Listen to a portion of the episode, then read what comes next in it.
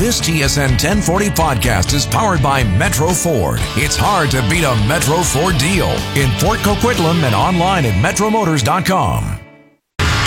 Time now for Nation Network Radio on TSN 1040. Here are your hosts, Sean Abbott and JD Burke. Nation Network Radio, presentation of Canucks Army at CanucksArmy.com. Joining me today is Jackson McDonald. You can follow him on Twitter at Johnny underscore Pierogi. Still don't quite get that one. You can follow me. I'm JD Burke at J Dylan Burke. Coming to you live after a Canucks loss in Toronto. That's right at the center of the universe. They drop one in overtime, losing a 2 0 lead in the third period. They lose in the shootout to the Toronto Maple Leafs. They do 4 to, sorry, 3 to 2 is your final score there. Jacob Markstrom in net for that game. Brock Boeser and Sam Gagner are your goal scorers. Uh, Chris Tanev was lost in that game, so it appears that he might be back on the shelf, according to Travis Green after the game. Chris Tanev lost six or seven teeth on a blocked shot, which deflected from his stick and into his craw. And there's no word on whether that'll keep him out of action tomorrow against the Montreal Canadiens. All we know for now is that that looks quite painful and a little bit reminiscent of the Dan Hamhuis incident going back two years now. I remember that block shot against the New York Rangers. Pretty ugly scene. Uh, overall, though, you got to give the Canucks a lot of credit. They battled fairly hard, and they took it to a team that's supposed to be a Stanley Cup contender taking them all the way to the shootout. And and obviously, if you're a Canucks fan, you're going to be disappointed with them dropping a two nothing lead, especially late in the third period when they appeared to be in control of that hockey game. But you got you know what you got to like the the compete level overall, especially a team that's been kind of on the downswing, especially with all the injuries to their forward group. They give a full effort. They try their best, but of course they are outmatched by the high flying Toronto Maple Leafs with all their scoring power. Jackson, what were some of the key storylines from that game for you? I mean, a lot to talk about. Tanev's out. They drop a game in overtime. Where are you heading? I mean, I think losing Chris Tanev is uh, is just a nightmare for them. Uh, I think you know to have him come back and play what felt like two or three shifts. Yeah, and uh, and then just be right back in the infirmary. That's uh, that's a really tough pill to swallow. Yeah, especially for a team that you know, it's one thing right now that they've got half of their forwards out with injury, and obviously that's that's very unfortunate. And you can see the way that that's affected their power play. You can see the way that that's affected their ability to score at even strength, and even with the absence of some of their key pivots being Bo Horvat and based on his usage anyway, Brandon Sutter, they're missing some of their two-way centers, people that they rely on in the defensive zone. Losing a player of Chris Tanev's import right now would not be ideal for the Canucks, and they've had to do it a lot this season. And I, I know we're going to talk a little bit later about the trade deadline, but you have to start getting worried if you're a Canucks uh, fan or even if you're in management because there's been a lot of talk that he won't resign with this team. Uh, a lot of speculation, I should say. There's nothing really confirming that one way or the other, but that is the speculation. He's got, what, two more years on his contract. And you have to think the logical conclusion is that this team is going to, at some juncture, have to trade him. You wonder what the injury prone label does to his value if they do take him to market. Uh, you just, and aside from that too, you hate to see Chris Tanev being injured as often as he is. A real warrior. He plays plays a really strong defensive game. He's everything that a lot of people look for in a shutdown defenseman, and he has good results too. Yeah, and the the rare type of player too who endears himself to uh, stats and eye test inclined folks uh, out there, and I mean the thing about Chris Tanev is that we're, we're we've seen what this Canucks team can do. It doesn't look like a market improvement on last year's team, and I think we're we're really starting to look at a player that is his best years are going to be behind him when this team is good again, and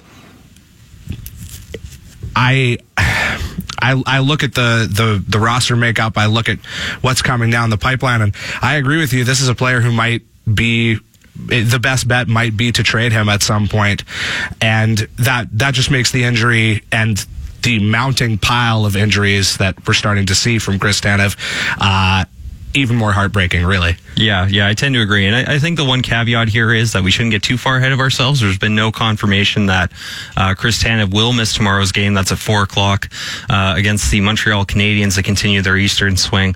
Uh, that should be another good hockey game. I remember they met in December, and it was a bit of a barn burner. I think the, there was about 12 goals in that game, if memory serves.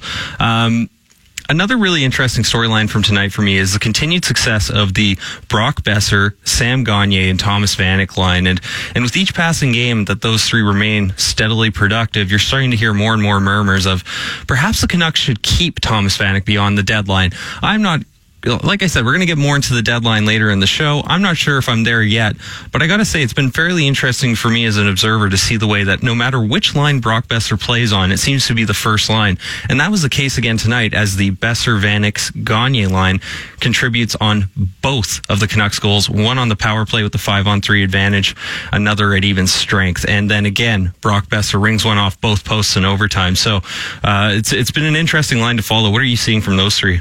Well, how about that pass from Vanek on the Boeser goal? Like, I, being, you know, a West Coast lifer, uh, Vanek isn't a guy that I necessarily grew up watching. You know, he played in Buffalo, uh, you know, had that stint in Montreal that was kind of extremely forgettable. Yeah. Um, you know, but he is such a a, a more he's he's a way smarter player than I would have initially uh, gathered from you know highlight packages or whatever, and um, he's really impressed me. So I don't know. I like you said, we'll get into the deadline later. I don't know if we've quite reached uh, hold on to him territory, but I I really like what he's done. Um, both on the ice and as a leader too. You see him kind of directing traffic in between uh, uh, whistles when it comes to the power play. Yeah, I, I, I, he's really impressed me. So, and it's really nice to see Sam Gagner uh,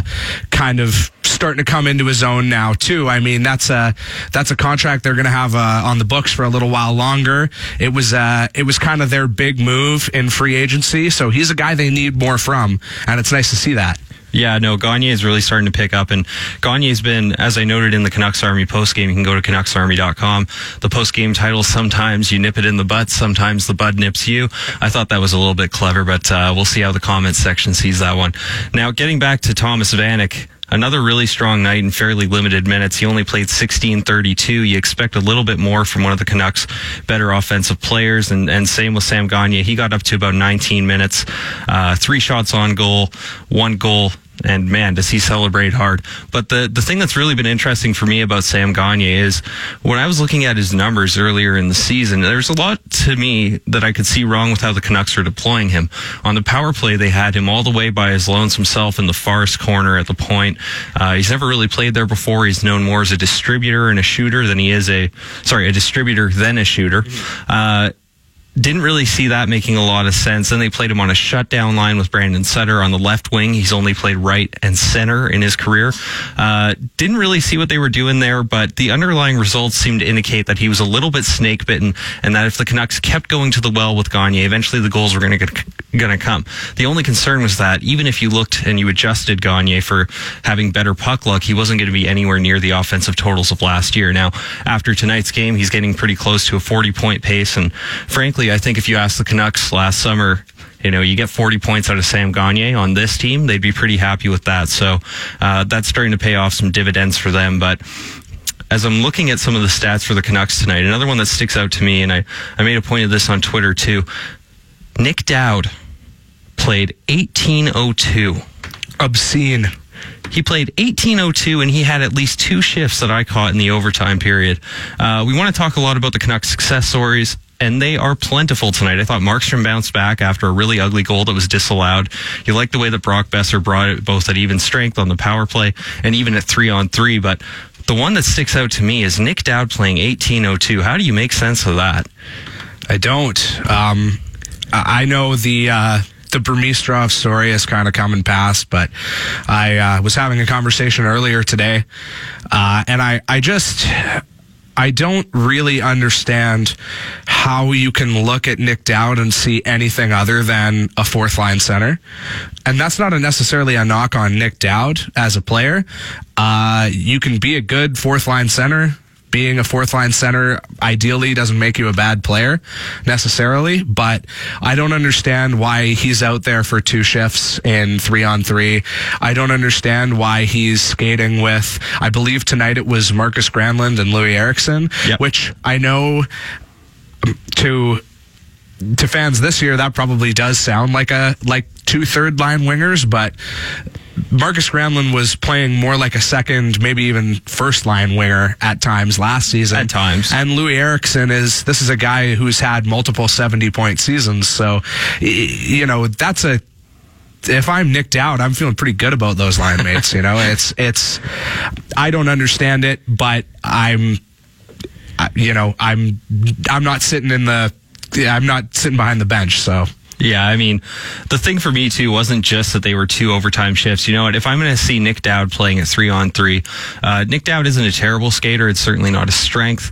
Uh, somebody who's good on faceoffs and he's good on the penalty kill. And Brock Boeser, after his goal was disallowed, put the Canucks on the penalty kill with a slashing call. Uh, a lot of people were kind of calling it a bit ticky tacky, but you know what? You get your stick in the hands like Brock Boeser does on that play. Uh, they're going to call that. That's the way the NHL is going this year. But uh, for me, the issue is he's right back out there in the final minute of overtime when you're trying to put the game away. And you think about the Canucks, how much they're lacking on the offensive side of things. This isn't a team that should be, by any stretch of the imagination, waiting for the shootout. Jacob Markstrom isn't proven himself to be exceptionally good in the shootout, and they don't have the talent that you can go into that with any confidence, thinking that yes, this is where we're going to really pull ahead. So uh, for me, it's just a question of risk reward, and I don't know what the equation works out to for for Travis Green when he's shortening his bench in the final minutes of the hockey game. I want to see Jake Virtanen out there. It's a game of speed at three on three. I don't think Jake Virtanen played a single shift in overtime. I think uh, you're right. Yeah and and you know it's it's tough because it's you know he's got a balanced development and winning, but uh, I don't think he's doing a good service to either when he's playing Nic Dowd ahead of players like Jake Virtanen, Marcus Granlund, who knows who else. I mean, he played more than Thomas Vanek. Yeah, it's it's a problem in my opinion. Anyways, uh, I don't. Yeah, you look at last year. I there were times, as frustrating as it could be, where I almost didn't begrudge Willie Desjardins for trying to play not to lose in overtime because in the past, um, the Canucks had such a weak roster that in a relative sense, I maybe even liked their chances better in the shootout, especially a couple years ago when they had guys like Nick Bonino or Radim Vrbata. Um, but, you know, this year, when you look at the Canucks finally have some players with speed. They finally have some one shot scorers. Um, I don't understand how you don't uh, look at uh, uh, look uh, uh, down the bench from you at the other team, a team that's got. Um, Auston Matthews and Mitch Marner and William Nylander, and that's just their first three skaters that they would send out and go, yeah, we'll take our chances with a shootout. That doesn't seem like a wise move to me. No, no, and and of course that's how it played out. They ended up losing in the shootout. Uh, Toronto Maple Leafs get two goals. They get one from, uh, I believe, who was it? Uh, Mitch Marner was the one that sealed the deal. I th- I believe you're correct. I know Auston Matthews had the first. That's right. That's right. So again, when you're playing against talent like that, I don't like your odds when you go down to a skill to- skills competition, and to me, that's what the shootout is. I've never been a huge fan. Uh, I know a lot of the younger parts of the audience right now are are thinking of the uh, the Simpsons image. You old man yells at cloud, but that's how I feel about the shootout, and I'm not going to change. It's uh, it's a bit of a gimmick, but uh, you know what? You got to play with the rules that are dealt, and unfortunately, it is a skills competition, whether you like it or not, and that's just not going to work out in the Canucks' favor. So you know what? You really hope that in future instances like that, Travis Green can be a bit more aggressive.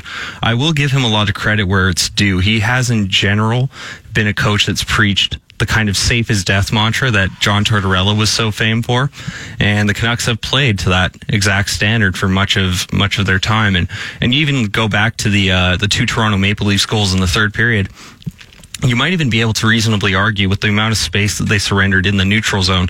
I mean, those are where those two goals developed. You've got Chris, uh, sorry, not Chris, you've got Alexander Edler pinching in to make a hit on the left half wall. Uh, that's a play that should have been nipped in the bud in the, the neutral zone. Certainly had more center support and they let them get in for a two on one goal. Hyman sets up Matthews. And then the second goal, you got the Morgan Rielly stretch pass.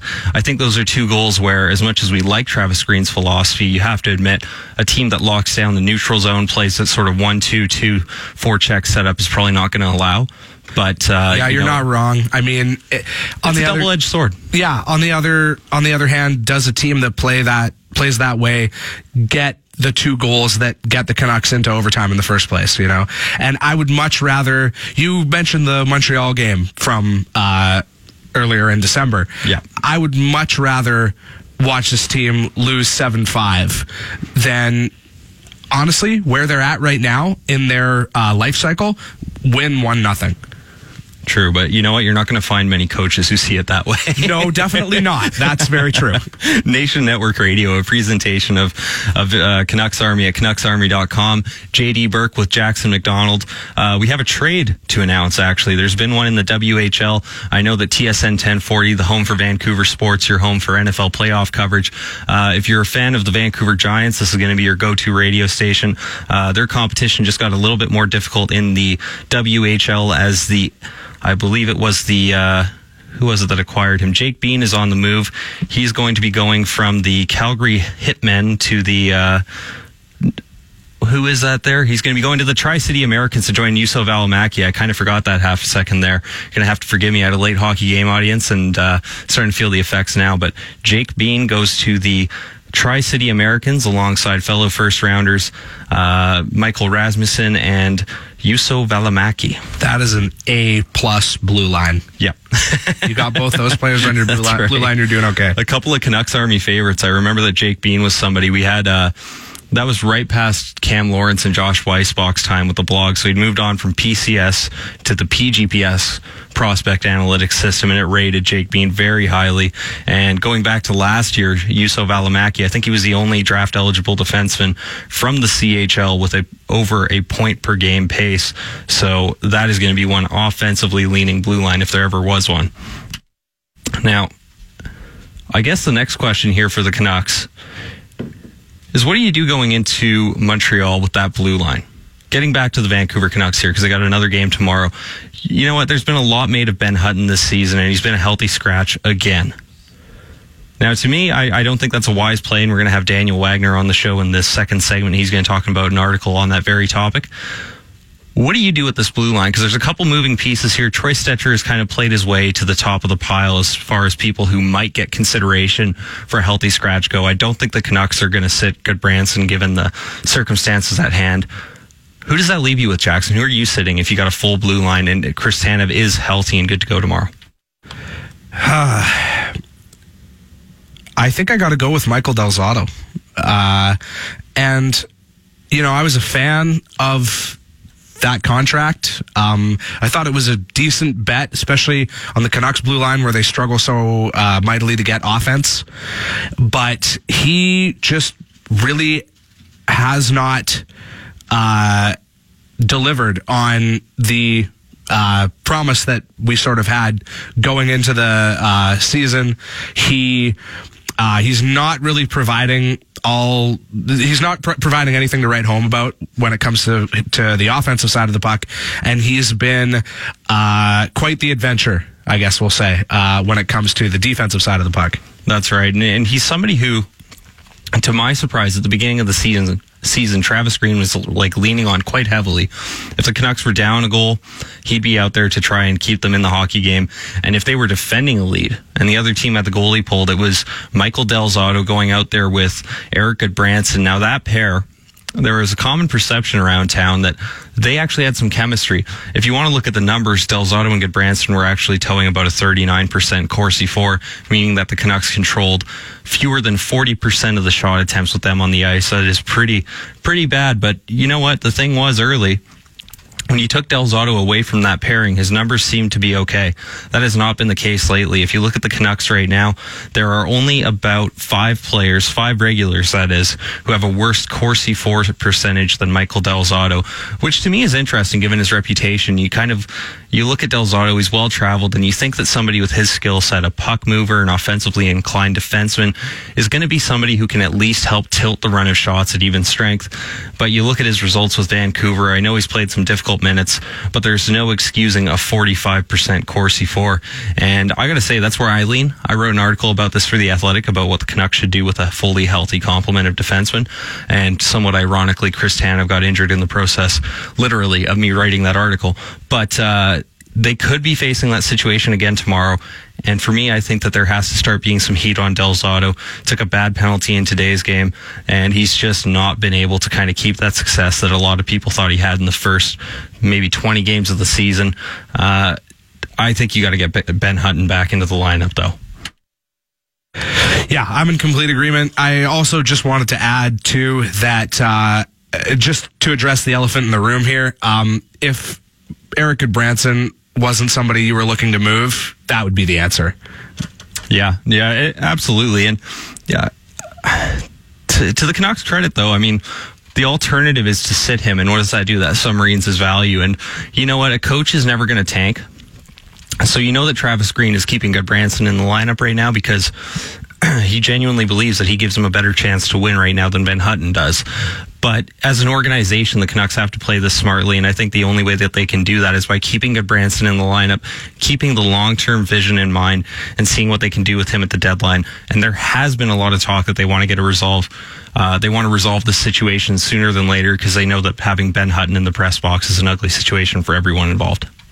Well, and uh, if you believe Don Cherry, we could get Connor Brown or Mitch Marner for him. So I mean, I mean that's that's realistic. Why not? I mean, here we are thinking that the Canucks aren't even going to get back the value that they surrendered of Jared McCann, essentially a late first round pick or an early second, uh, six one way, half dozen the other. It's uh, I don't know. It's looking like they're going to get a first line talent. Yeah, uh, Remember this moment in history. Canucks Army agrees with Don Cherry. Mitch Marner for Erik Gudbranson. That's right. It's it's a very rare moment at that. Nation Network Radio, a presentation of Canucks Army. Uh, we're going to go to a break here, but we've got Daniel Wagner of Pass it to Bulis of Vancouver Courier. Uh, we're going to talk about his article on the Canucks management team and how they need to tar- start taking ownership for the roster that they have in front of them. We're also going to talk a little bit about Ben Hutton and what the Canucks can do with him as he's been a healthy scratch in a lot of these games lately. You're listening to TSN 1040, your voice for Vancouver sports. This is Nation Network Radio on the voice of Vancouver sports, TSN 1040. Now, here's John Abbott and JD Burke. Nation Network Radio, a presentation of Canucks Army at CanucksArmy.com. I'm your host today, JD Burke. You can follow me on Twitter at JDylanBurke. Alongside me today is Jackson McDonald, subbing in for John Abbott. He's still making the trek back from uh, beautiful Buffalo, New York. Uh, great city, that Buffalo. And you can follow Jackson at Johnny underscore pierogi. Uh, Nation Network Radio. We're going to be joined by Daniel Wagner from Pass it to Bulis of the Vancouver Courier. Uh, we're going to talk a little bit about his his post on Ben Hutton and why he should be playing for the Canucks through the stretch. We're also going to be talking about his piece on Canucks management needing to take ownership for the roster that they have ahead of them. Now, one thing that we're going to do too is we're going to take some calls in the third segment here. So if you've got something to say about the Canucks post game, if you've got something to say about the way the Canucks played today or what they should do tomorrow, or even the World Junior Hockey Championships, because we are going to talk about Canada's gold medal win in the second hour, why don't you reach out to us at 604 280 1040? That's the phone number you can reach us at, or 1 844 876 1040. We're also taking emails live at tsn1040.ca. Daniel, I understand that you're on the other line there. How are you doing? I'm doing well. How are you? Not bad, not bad. Just uh, taking in the Canucks overtime loss here against the Toronto Maple Leafs, and and uh, looking at what they're going to do with their blue line tomorrow. And I think that's a good lead right into your piece the other day about Ben Hutton and why he should be playing in the Canucks lineup. Uh, maybe take our, our audience through that article and what your argument was for why Ben Hutton should be a regular in the Canucks lineup, even as they're getting healthy on the blue line. Well, I don't think it's a particularly complicated argument. I just uh, I think he's one of their top six defensemen. I think it's pretty clear that he's not the problem, at least on defense. The Canucks definitely have problems on defense. Hutton's just not the, the problem. So it doesn't make much sense to keep scratching him uh, now four times in the last five games. Um, essentially, he is one of their better defensemen. That's probably a controversial statement to some people, but he is effective when he's on the ice, especially when he has the right defense partner. And he's much better than some of the other defensemen that keep getting in the lineup, like Michael Del Zotto and Erik Gudbranson. So that's essentially it. It it gets into a lot more detail in the article itself, but when he's with the right partner, particularly Chris Tanev, that's the best pairing that the Canucks actually have had this season. And what were some of the metrics that you looked at that could kind of help you reach that conclusion? What kind of uh, informed your analysis as to Ben Hutton and his place among the Canucks defensive hierarchy? Well, I didn't want to just depend on one metric um, to, to make that call. I, I looked at Corsi, I looked at Fenwick, I looked at shots on goal, I even looked at uh, expected goals um, from from uh, uh, Corsica.hockey, which is a very useful website for those who are wanting to do some amateur hockey ana- analysis or professional. I guess in my case, I, I guess I do get paid for this. Um, but it's uh, it's not just one thing. You look at, especially when Hutton and Tanev are on the ice together, they're the Canucks' best pairing when it comes to shot attempts against. They're the Canucks' best pairing when you look at expected goals against, which takes into account shot quality. So when that pairing is on the ice together, not only does the opposition not get a lot of shot attempts, they don't get a lot of scoring chances. They're unlikely to score against the Canucks. They're actually a very effective shutdown pairing, which kind of goes contrary to what people think of Hutton. People think of Hutton as this offensive defenseman who doesn't provide enough offense, but he's actually a very good two-way defenseman who just doesn't always look great in the defensive zone because of the style he plays, which is not particularly physical. He's not really a crease clearer like you usually think of as a defensive defenseman. And he does have, uh, he, he is sometimes prone to making the big mistake where he'll have a mental lapse and it'll lead to a bad scoring chance against. But those, that, those few big mistakes are actually less costly than a whole bunch of little mistakes made continually. Right. We like to think of that as the Alexander Edler uh, paradigm. Uh, I know. I know you got a question for him, uh, Jackson. So I'm going to let you take it from here. Yeah, Daniel. Uh, if uh, let's say, just hypothetically, perfect world, how would you like to see the uh, defense pairings shaking up? If assuming everyone's healthy. Uh, assuming everyone's healthy, I would want Hutton with Tanev. Um, that's obviously that's what a, I kind of the conclusion that I came to in the article, and and what just makes a lot of sense to me when you look at a lot of the things that have happened on ice when they're together. Um, I also like Edler and Pouliot uh, together. I think Pouliot brings out some really good things in Edler's game that have kind of that that's kind of something that hasn't been talked about enough. Edler has really struggled this season. And a lot of people who are not Edler fans will say, well, what's new?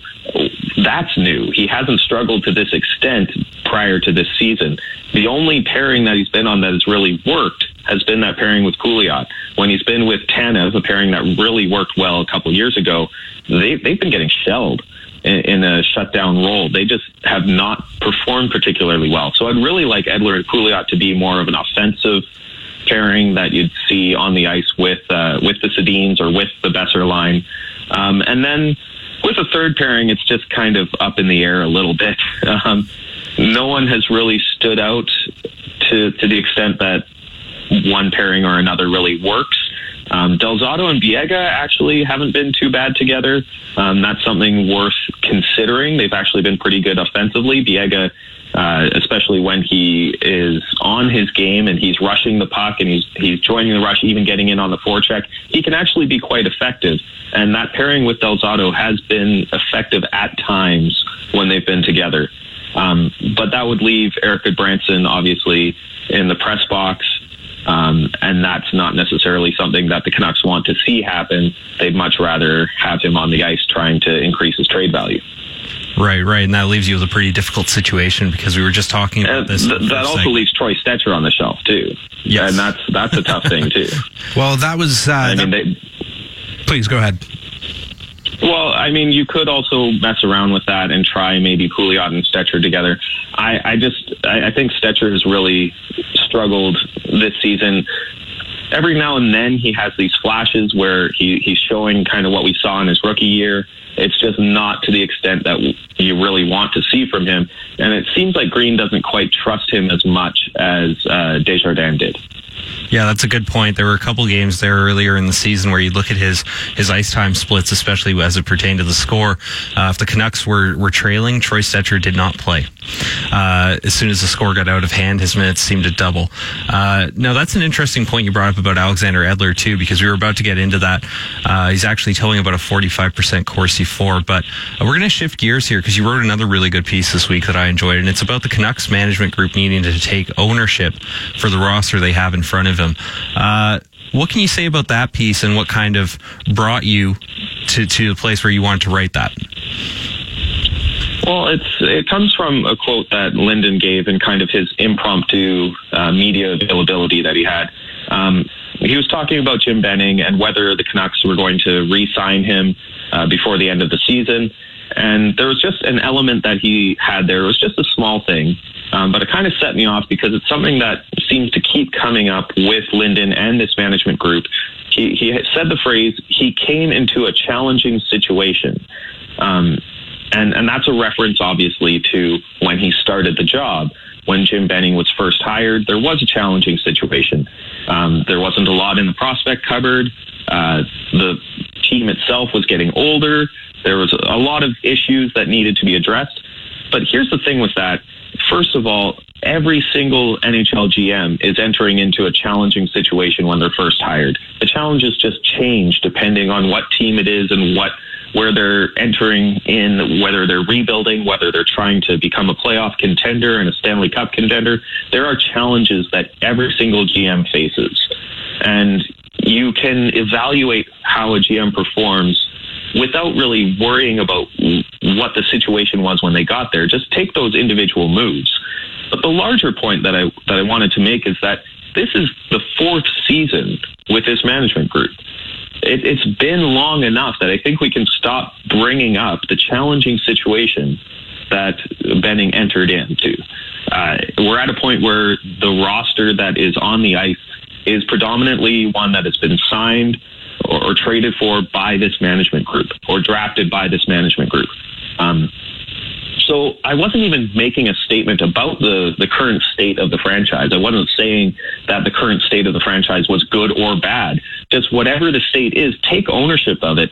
Stop bringing up the previous regime and the challenges that they faced. It's been nearly four years. Take ownership of the situation. If you're happy with the the prospects that the prospect pool that has been assembled by this management group, take ownership of it. Embrace it. Don't worry about the challenges that you face. Just say, hey, this prospect group is great. I like the draft picks that they've made. I like the trades that they've made to bring in some additional prospects.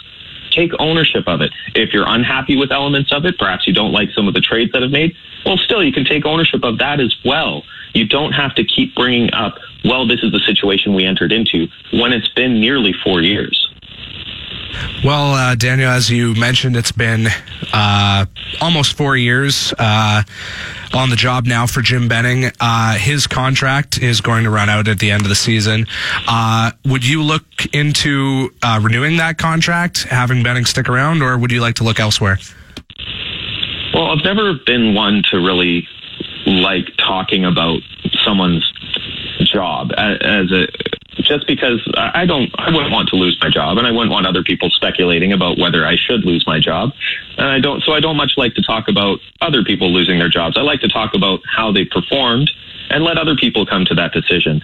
I think that Jim Benning has made a lot of improvements over the last year. I like a lot of the moves that he's made more recently. I thought the draft that they had uh, this past year was excellent with some very, very good choices uh, at the top of the draft in particular.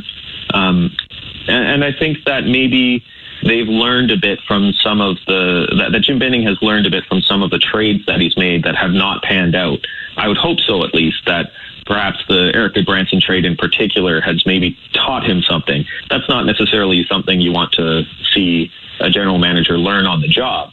But I, I think that there are improvements made, and you could defend uh, re-signing him um, to to a new contract, just kind of based on this past year and, and how it's gone. Um, I think you could also perfectly justify not renewing that contract and moving on to a new general manager based on some of the other moves. I don't really want to say personally what I would do because I just don't think that's necessarily very fair. I think you can instead just kind of look at the decisions and, and choices that he's made, the contracts that he signs, the trains, the trades that he's made, uh, the the picks that he's used, and, and judge from there. I'm not going to say whether or not I would though. That is uh, that is entirely fair. My general rule is I will never advocate for somebody being fired, but clearly you are a Absolutely. nicer man than I because you take it even a step further. So, I mean that's a low bar to clear, but I'm going to give you that. And you guys are both nicer than me. fair enough. You know what though? I think one thing that's really going to play a significant factor in whether Jim Benning makes his return to the Canucks next season is how he handles the trade deadline. Uh, as somebody who covers the team from a day to day basis, what do you want to see from the Canucks as they enter the deadline? They've got a couple couple assets that they can move. Uh, they've also got a full complement of draft picks, and we've seen them use those to expedite the development process. What do you want to see from Jim Benning as they get down the stretch here and towards the February 28th trade deadline? I think the biggest thing is that I, I, want them to make an honest assessment of where the team is right now. And that's part of taking ownership of, of where the, the franchise is. Um, I think the first 15 games of the season, that was kind of a benchmark that some people used that they could perhaps fool the team into thinking they're further along than they actually are. In some respects, maybe these injuries that the Canucks have faced have been a bit of a blessing in disguise, as they've kind of shown how shallow the depth is, uh, uh especially at center, that there isn't really a lot there, especially with the Canucks' two best pros- prospects at center, uh, Pettersson and Adam Gaudette, uh, not being available to them as they're not in the AHL. Um, so I think there needs to be an honest assessment that the team is still rebuilding. The team is not ready to be a playoff contender, definitely not ready to be a Stanley Cup contender in any time soon, and that they need to keep refilling the prospect pool, keep making it deeper and deeper, especially at key needs at center and on defense. And so at the trade deadline, I, I think they need to move as many of the veterans that they can I think that Erik Gudbranson is an obvious one to look to, to move. I think that as much as Thomas Vanek has been uh, even better than expected and actually a really good fit with Brock Boeser, a good mentor, I think they have to move him as well and get whatever assets they can get in that trade as well. Um, I think you have to look to move maybe Alex Edler if he's willing to to waive his no trade clause, um, and and any other veterans that you can move. I, I think you have to explore it with exception of the Sedins. I think the Sedins aren't going anywhere and they shouldn't. Um, maybe Sam Gagner is a guy that is not going to be possible to trade with uh, with his contract and with his somewhat mediocre performance this season. Um, but whatever moves you can make, even Chris Tanev, I, I love Chris Tanev and I've kind of been an advocate for not trading him because I don't think other teams will view him as highly as he deserves. And so you won't get as much back in a trade as Tanev is actually worth on the team itself. But again, you have to make an honest assessment of where the team is right now. You're still rebuilding. You're still trying to, to provide this new generation for, for the future. You have to try to get as many prospects and draft picks as you can at this trade deadline. That's a that's a very fair and uh, frankly a very intelligent way of approaching the deadline. If you ask me, I think they got to stop making the the high percentage bets on low upside players with the draft picks and just go for go for uh, the home run there and accumulate draft picks and prospects that might be a little bit further away from reaching the NHL. Now, the Canucks have a really interesting situation here with a lot of their RFAs, and there's going to be a time when they have to ask themselves how many spots they want occupied by players like Troy Stecher, Marcus Granlund, Sven Baertschi, people who are up for new contracts. Are there anybody on the kind of fringe or peripheries of the Canucks trade deadline plans that you might consider moving just ahead of their contract sort of situation here before they get into the offseason and they need a new deal? some wild card Um, trade when it comes- candidates? Uh, I don't know. When it comes to their restricted free agents, I don't think there's anybody that they have to move. Um, I don't think there's any rush to move Sven, Sven Baertschi. It's not like he's produced enough to make him impossible to re-sign at a reasonable uh, reasonable value. I think on defense, they especially can't afford to move any young players. I think Troy Stecher and Derrick Pouliot uh, have to figure into their future plans. So I don't see any need to move them. Um, and, and I just don't see Marcus Granlund moving as well. I, I think that Granlund is is a guy that's going to stick around for good or ill. He's a, a reasonable bottom six forward who sometimes can fill in at, at higher levels if if need be. Uh, those fringe guys, I, I just don't see any surprises there. The one thing that could happen is maybe Ben Hutton gets moved, just if if the team doesn't necessarily believe in him uh, as a guy who's going to be there long term for the future. I think that would be foolish. I think Hutton has a lot more to give, but uh, that is a guy that maybe they could look to move. Well, given a, our audience a lot to think about here as the Canucks go down the home stretch, uh, they're going to be playing the Montreal Canadiens tomorrow, Team 1040. Sorry, TSN 1040. That's a throwback on my part. They're going to be providing pre and post game coverage. Thanks a lot for joining us, Daniel. And uh, hey, look forward to seeing you at the rink sometime. Sounds good. All right, have a good one. And we're going to be going to Good the night. break here, but what we're going to want to do is get some callers on the other side here for the third segment. So you can reach out to us at 604 280 1040, toll free 1 844 876 1040. Email us live at tsn1040.ca. Uh, also, we've got a poll question up. You can see it on the Twitter or at tsn1040.ca. When the Canucks have a full complement of defensemen, which could be as soon as tomorrow, depending on the status of one Chris Tanev, who sits? Is it Michael Del Zotto, Troy Stecher, Ben Hutton, or Derrick Pouliot, who's been a bit of a you know, he's hit a bit of a lull here. It does happen. He's just in his first full season in the NHL, so uh, I figured I'd throw him in there as a bit of a consideration and see where see where the audience goes with that. But for now, you're listening to TSN 1040, your voice for Vancouver sports. See you on the other side. We're back with more Nation Network Radio on TSN 1040.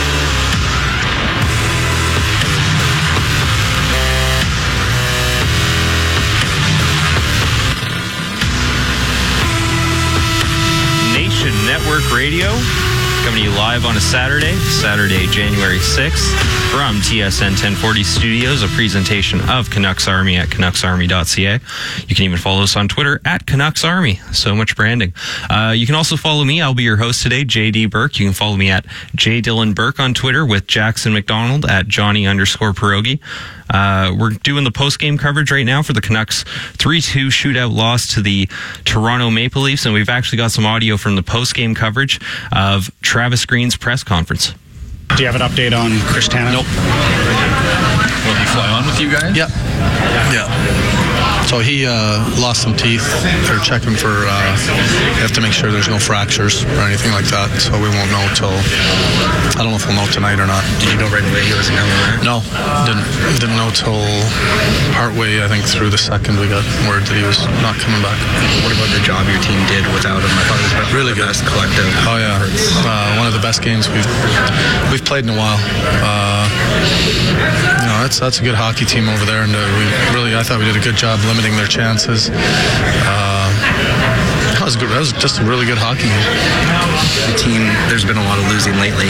Um, are you, do you think you're able to convince them that this is a point one, not a point loss? Yeah, we talked after the game quick. Just, uh, you know, I thought that was our best game in a while. We're, we took a step forward, and, uh, hopefully take another step tomorrow night. Did you think it was over with the shot in overtime? No, I didn't. I saw the replay right away, so I knew that it didn't go in. On the first goal they scored, uh, Edler either fell or was tripped or hit from behind. From your point of view, what happened? Oh, he got that- clipped. Just flat out got clipped. Have you been part of a team this this struck by injuries before? This much bad luck? Uh, I don't know. I mean, sometimes you are. I, I can't remember if we've been this, you know, in the minor, in the AHL, you come up with a lot of injuries a lot, but uh, you know, it's when your team goes through hard times, uh, they're better for it at the end of the day, I believe, and I think we will be. Travis, you were asked an awful lot the last couple days about Braun coming in here on the big stage, uh, you know, goal posts in overtime.